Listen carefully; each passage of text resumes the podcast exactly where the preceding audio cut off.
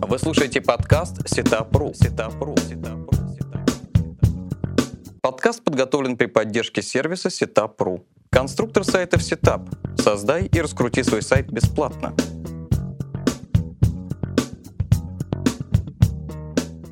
Здравствуйте, это подкаст Setup «Как раскрутить бизнес в интернете». Я его ведущий Алексей Пучков и наш сегодняшний гость Александр Кузин, сооснователь и директор по развитию маркетингового агентства «Флавита». Привет, Александр.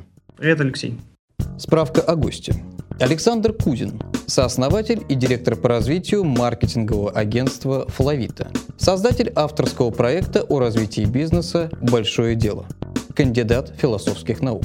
Родился в 1985 году. Закончил философский факультет Новгородского государственного университета имени Ярослава Мудрого. Занимается маркетингом с 2007 года, бизнесом с 2010 года. В 2011 вместе с партнерами основал компанию «Флавита».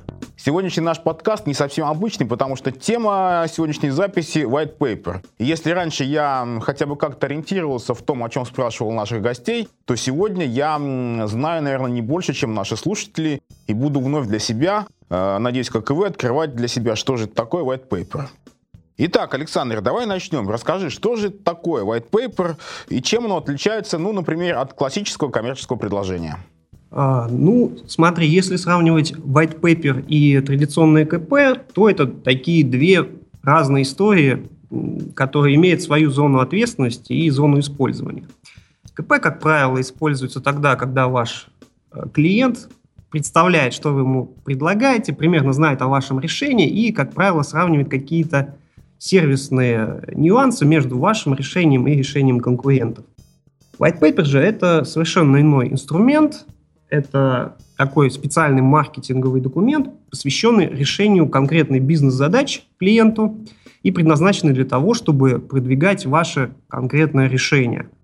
А, то есть клиент может даже и не представлять, что такие решения есть и что у него есть проблема, которая вашим продуктом решается допустим, если в КП он примерно представляет, то при white paper, использовании white paper должна быть такая ситуация, когда клиент абсолютно ничего не знает о вашем продукте, и вы white paper его уже готовите к тому, чтобы ваш продукт презентовать. В отличие от КП, white paper, он действует не напрямую, да, из рук в руки, а он действует опосредованно. Главная задача – вовлечь а в коммуникацию, в считывание вашего white paper незаметным таким путем для вашего клиента, чтобы он не знал, что вы были инициатором того, чтобы он прочитал ваш white paper в отличие от коммерческого предложения.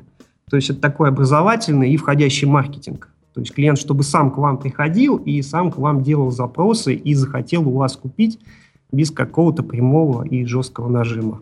Но в каких случаях такое возможно, я пока не очень понимаю. Как мотивировать э, заказчика прийти к вам и как-то что-то, хотя бы, хотя бы прочитать white paper?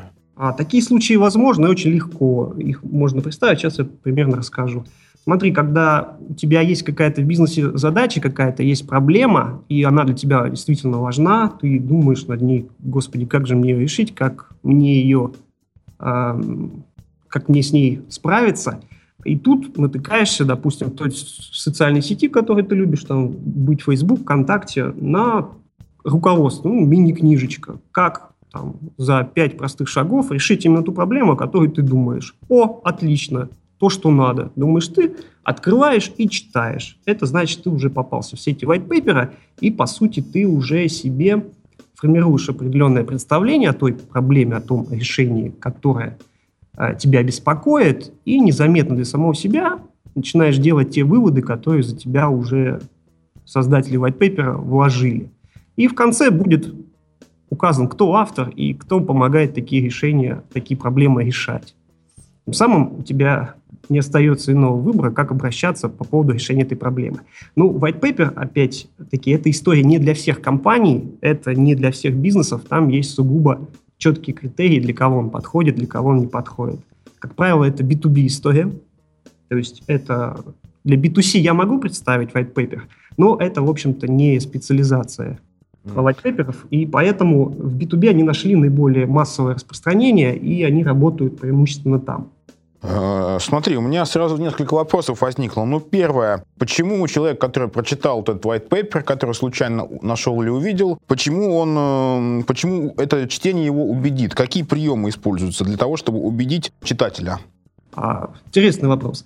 В отличие от многих маркетинговых рекламных материалов, white paper – это инструмент, который основывается на логике.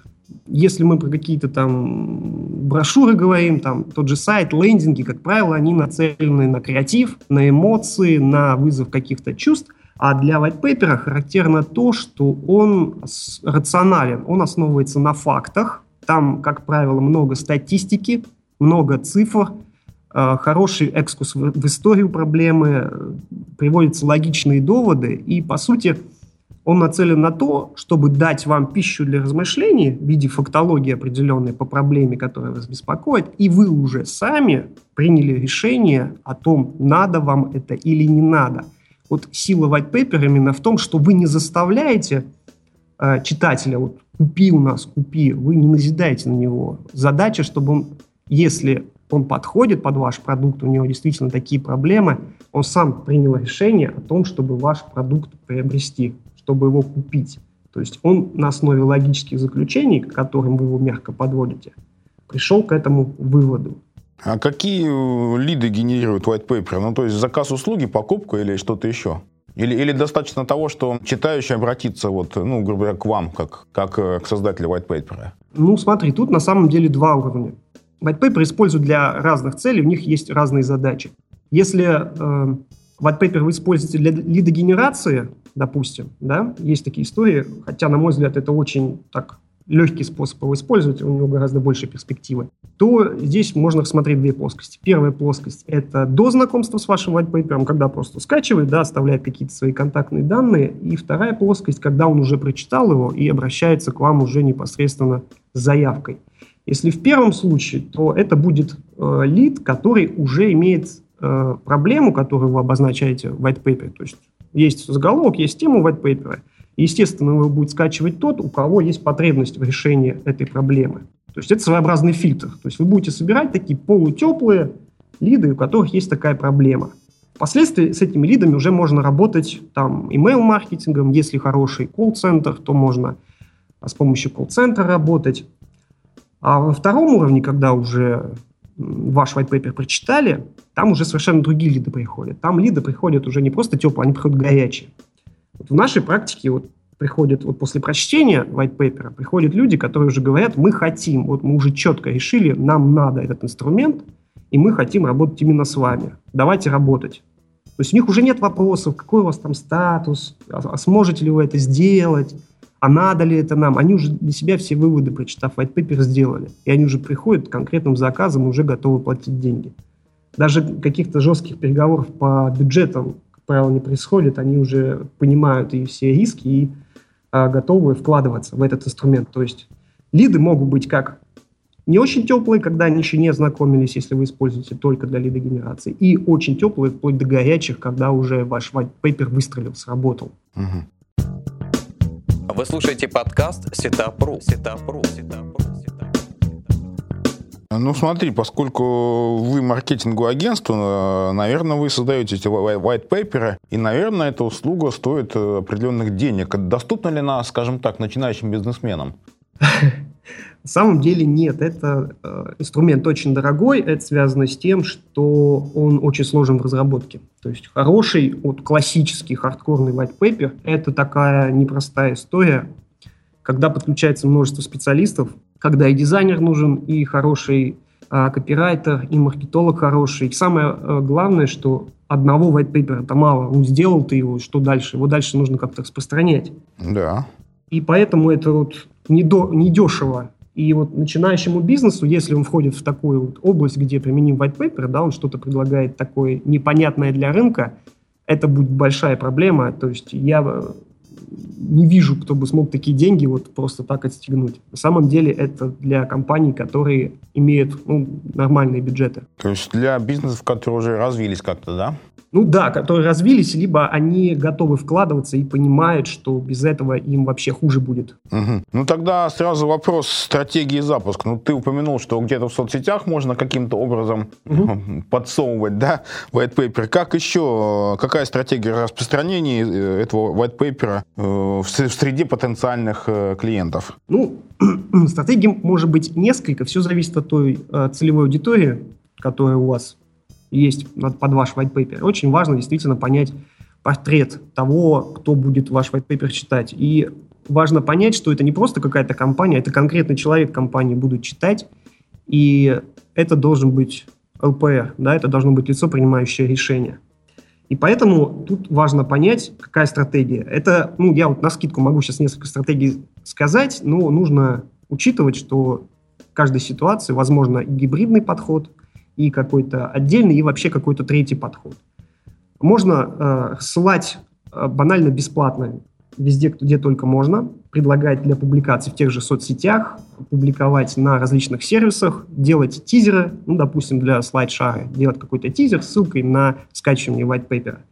Распространять, ну, можно покупать рекламу в тех же пабликах – можно делать с помощью email-маркетинговых рассылок, у партнеров договариваться. Я всегда призываю, когда кто-то занимается контент-маркетингом, использовать чужие ресурсы.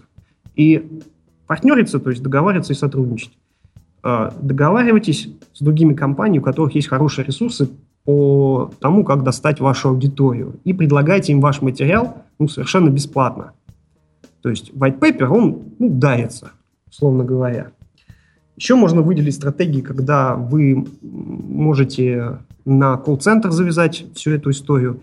И такая, наверное, самая простая стратегия – это когда при личных а, продажах, при личном общении, когда, допустим, у вас большой объем выставок, там, конференций, мероприятий, распечатали white paper, носите с собой, на флешке носите, там, визитку с QR-кодом, где ссылка идет на ваш white paper, и со всеми лицами, которыми контактируете, раздавайте. Тем самым э, сейте свой white paper как можно на большую площадь.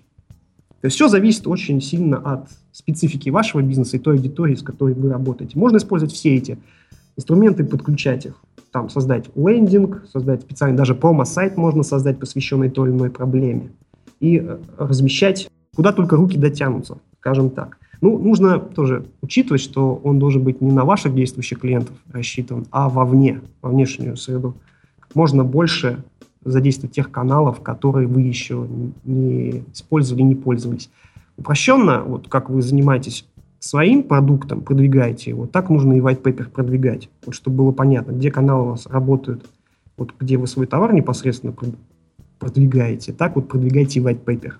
Тогда будет вот точно толк тогда можно давать какую-то гарантию, что вы используете верную стратегию. Ну, то есть все эти э, виды продвижения на потенциальную целевую аудиторию, которые используются при продвижении других сервисов, так?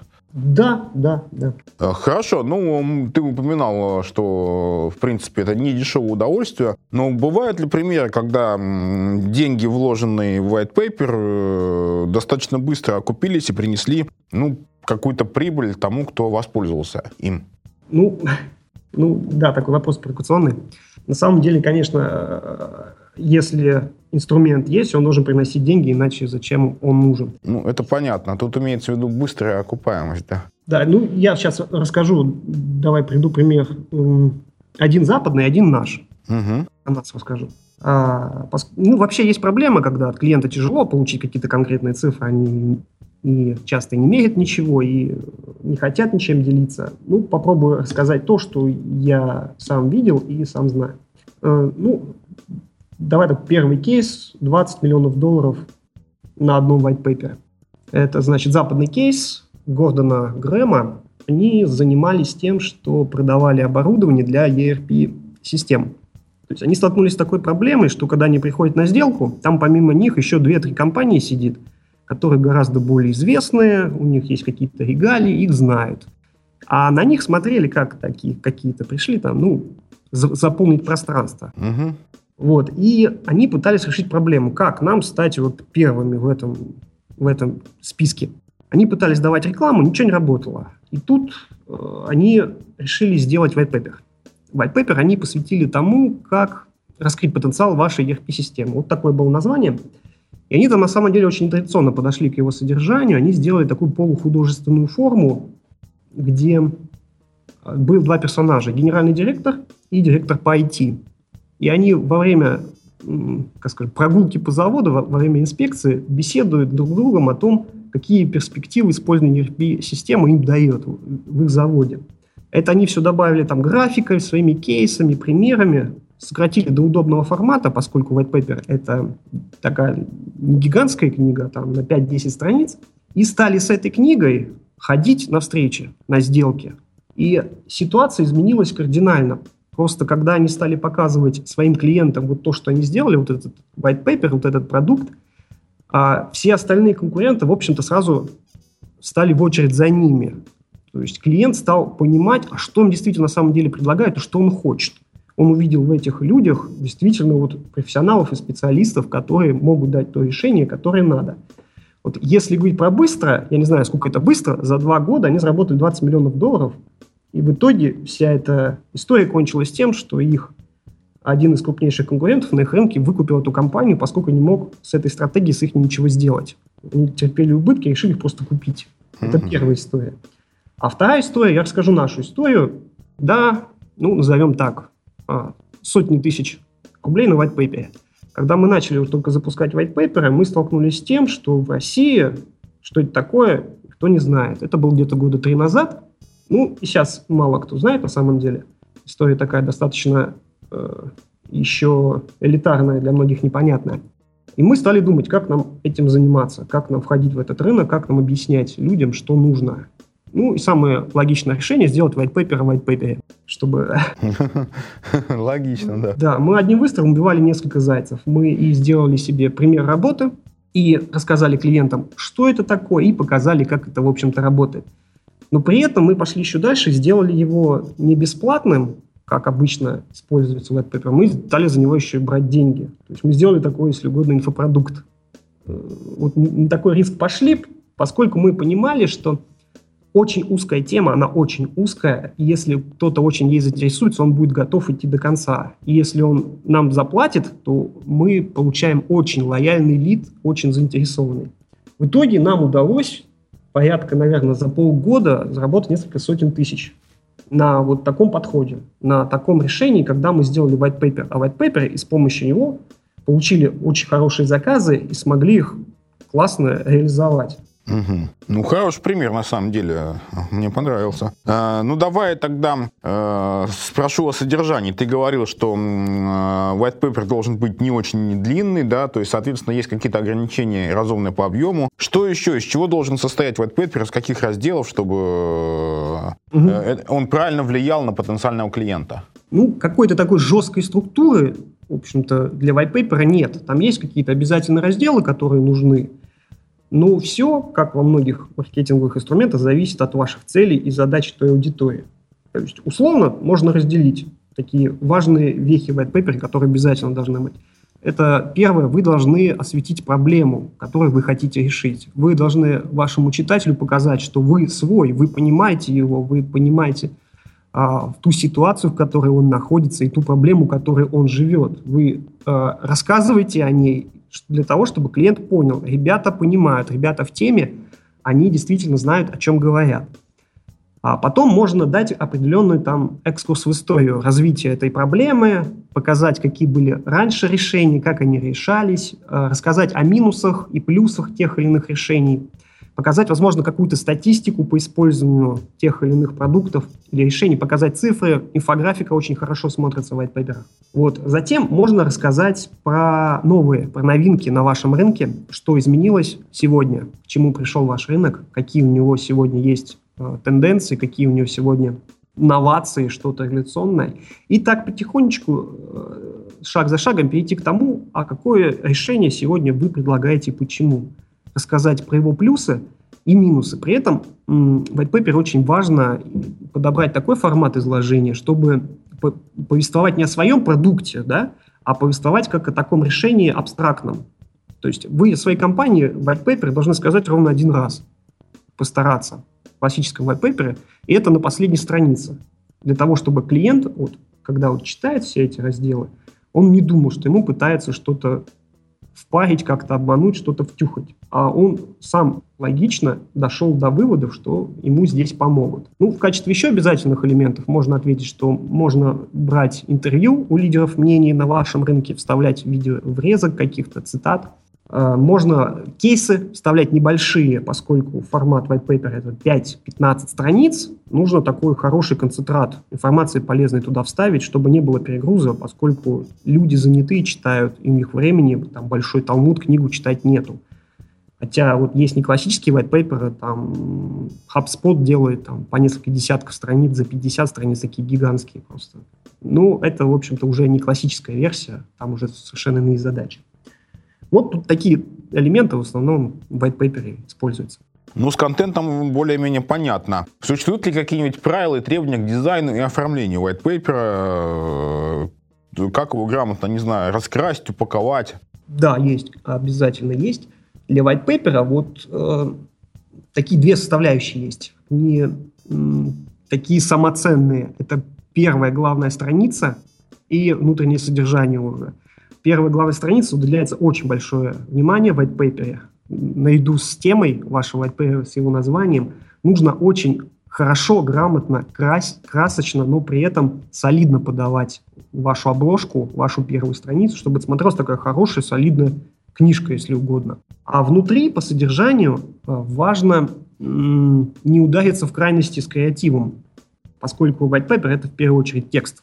И важно сделать не текст, который обрамляет ваше художество, а художество, которое обрамляет ваш текст. Текст на первом месте, и поэтому очень важно делать небольшие абзацы, делать подзаголовки, оставлять свободные там колонтитулы, поля, э, боковые колонки очень хорошо используются. Там можно использовать различные врезки, цитаты. Э, инфографика хорошо используется, я уже об этом сказал.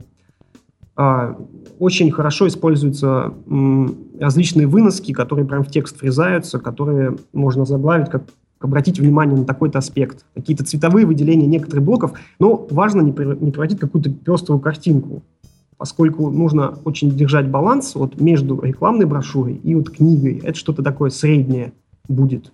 Такая красочная, интересная книга должна получиться в итоге, которая вот человек откроет на любой странице, ему сразу будет понятно, что здесь самое важное, оно выделено будет и как-то подчеркнуто. Можно использовать там стрелки различные, какие-нибудь указатели, чтобы человек, вот, поскольку там директор будет смотреть, читать ваш white paper, он не тратил время на то, чтобы там что-то перелистывать и искать, а ему сразу нужно главное показать и указать. Вот. И можно, поскольку white paper это PDF, как правило, используется, можно делать интерактивные элементы, ссылки на видео, которые подтверждают ваши цитаты – какие-то динамические формы туда вставлять, там, соцсети. Вот, вот такой вот. Э, это в основном PDF или иногда бывает и в виде полиграфии? А, бывает в виде полиграфии. Это когда, допустим, на выставках печатают, как книги даже упаковывают, обложки делают. Но, как правило, это PDF-версия. Вот. Ну, можно делать и такую версию, и такую. Для разных случаев носить с собой в сумке распечатанную, и PDF всегда иметь на случай, чтобы кому-то скинуть кому-то что-то показать. Но, как правило, это используется в PDF-формате, легким небольшим файлом, чтобы его можно было легко перекинуть. Mm-hmm. Вы слушаете подкаст Сетапру. Сетапру. Сетапру. Хорошо, ну, наверное, у вас есть определенный опыт использования white paper, и э, вместе с набором положительной статистики есть некий набор и отрицательной статистики. Не поделишься, какие типичные ошибки могут привести к тому, что white paper не сработает? Поделюсь. Эм, главная такая самая э, ошибка, когда она, наверное, традиционна для многих новых каких-то инструментов, когда кто-то услышал какой-то новый инструмент и а дай-ка я попробую этот инструмент. А я уже говорил, для white paper характерно то, что он работает не везде, он имеет такую четкую среду своего использования, и часто начинают использовать white paper там, где его использовать и не надо. Там можно пойти с другими инструментами, другими э, какими-то методами, когда до white paper там еще нужно вспахать другими инструментами поля. Вот. И часто э, очень большие проблемы возникают с тем, что неверно формулируют тему white paper, когда тема неинтересна для читателя, она абсолютно не завлекает и не хочется читать то, что там понаписали, никакого интереса не возникает у читателя, он никак не идентифицирует свою проблему с тем, что излагается в white paper. А другой проблемой является то, что очень характерно для нашего рынка. Допустим, на Западе с этим как-то легко поборолись, а у нас с этим как-то все тяжело. Все компании хотят превратить это в какой-то корпоративный буклет. Поставить логотип на каждой странице, на главной, сделать его там в пол, в пол страницы, uh-huh, чтобы он uh-huh. обязательно был. И с этим, на самом деле, очень тяжело бороться. Приходится просто вот такие дискуссии и лекции читать на эту тему периодически. И вот компании иногда просто превращают, что это фирменный корпоративный буклет, чуть ли не на брендбук уже похожий становится. Вот угу. это тоже надо избегать, поскольку вот если попадется на глаза клиенту, он посмотрит, да, это какая-то корпоративная брошюра, что я буду читать, они что-то там будут продавать. Важно вот не отпугивать лишний раз своим фирменным стилем, своим красивым логотипом. Угу. Ну да, наверное. То есть ну, для меня это вполне логично, да. Если мы сделаем вместо White Paper Brand Book, то это будет совсем другое. Э, ладно, вопрос такой все-таки. Насколько развит рынок white paper в России? И много ли игроков на рынке, ну, кроме э, вашего агентства Флавита? Что ты скажешь? А, ну, еще года три назад мы, насколько я помню, были первыми в Рунете, кто предлагал такую услугу, как создание white paper.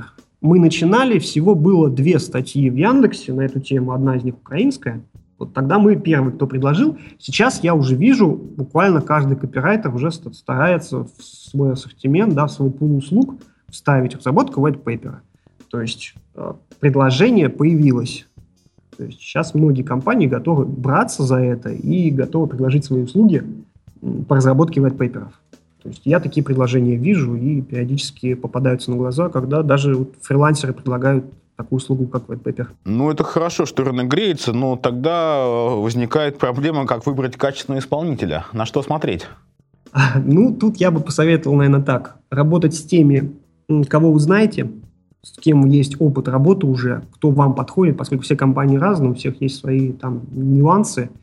Если вы какую-то компанию выбрали, не начинайте работу прямо с брендбука, о, извините, с white а не заказывайте сразу такой большой заказ. Возьмите что-то маленькое сначала, закажите и посмотрите, насколько вам удается сработаться, насколько вы подходите, насколько вот принципы работы вам близки у этой компании.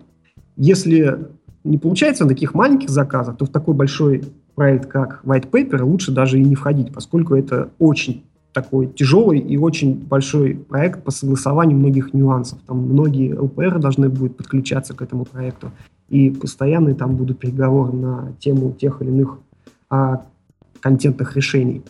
И обязательно попросите показать примеры, что уже делали, а что не делали.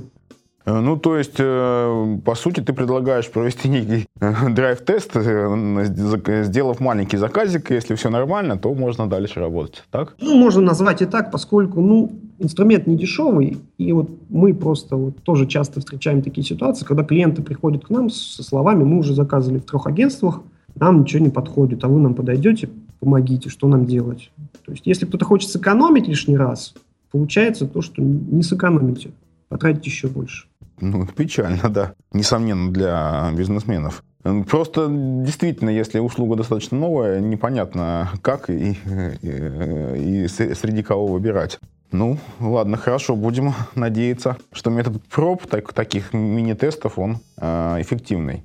Э, Александр, ну что бы ты хотел пожелать э, нашим слушателям, э, чего им придерживаться при разработке конкретной стратегии, да, чему учиться, может быть, и у кого?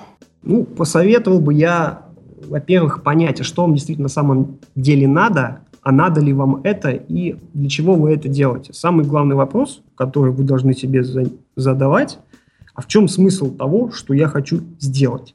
Если вы на этот вопрос не можете себе четко и ясно ответить, если это никак не коррелируется с теми бизнес-результатами, которые вы хотите достичь, то лучше не заниматься ни white paper, ни чем бы то ни было еще. То есть, если вы там клюнули на какое-то модное название, вам понравился этот инструмент, не надо. Если вы чувствуете реальную потребность в этом инструменте, вы понимаете, что это ваша история, вы можете решить свою проблему, тогда начинайте, только тогда.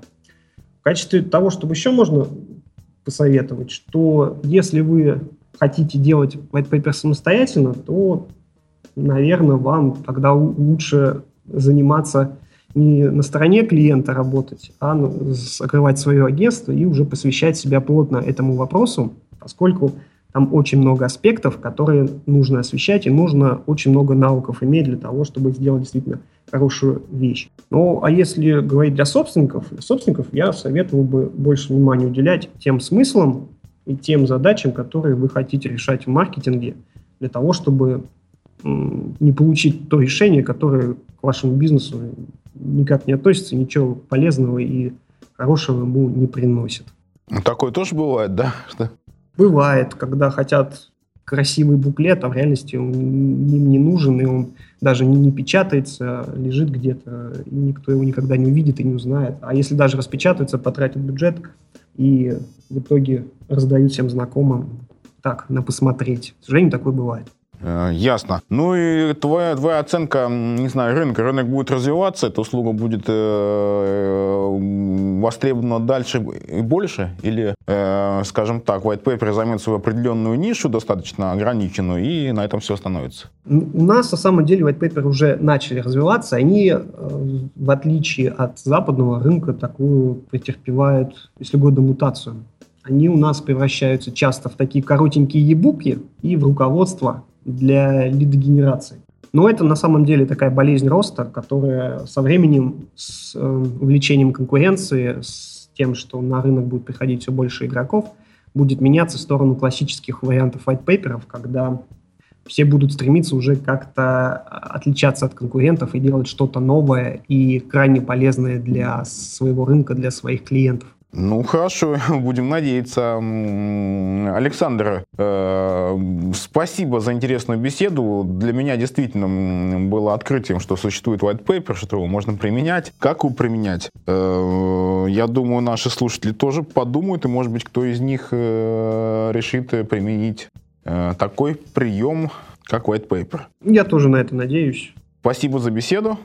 Вам, вам спасибо. Напоминаю, это был подкаст «Сетап. Как раскрутить бизнес в интернете». Я ведущий Алексей Пучков и наш сегодняшний гость Александр Кузин, сооснователь и директор по развитию маркетингового агентства «Флавита» и, и большой специалист по White Paper. Правильно представил? Да. Спасибо. Пока. Пока. Вы только что прослушали подкаст Сетапру. Сетапру. Сетапру.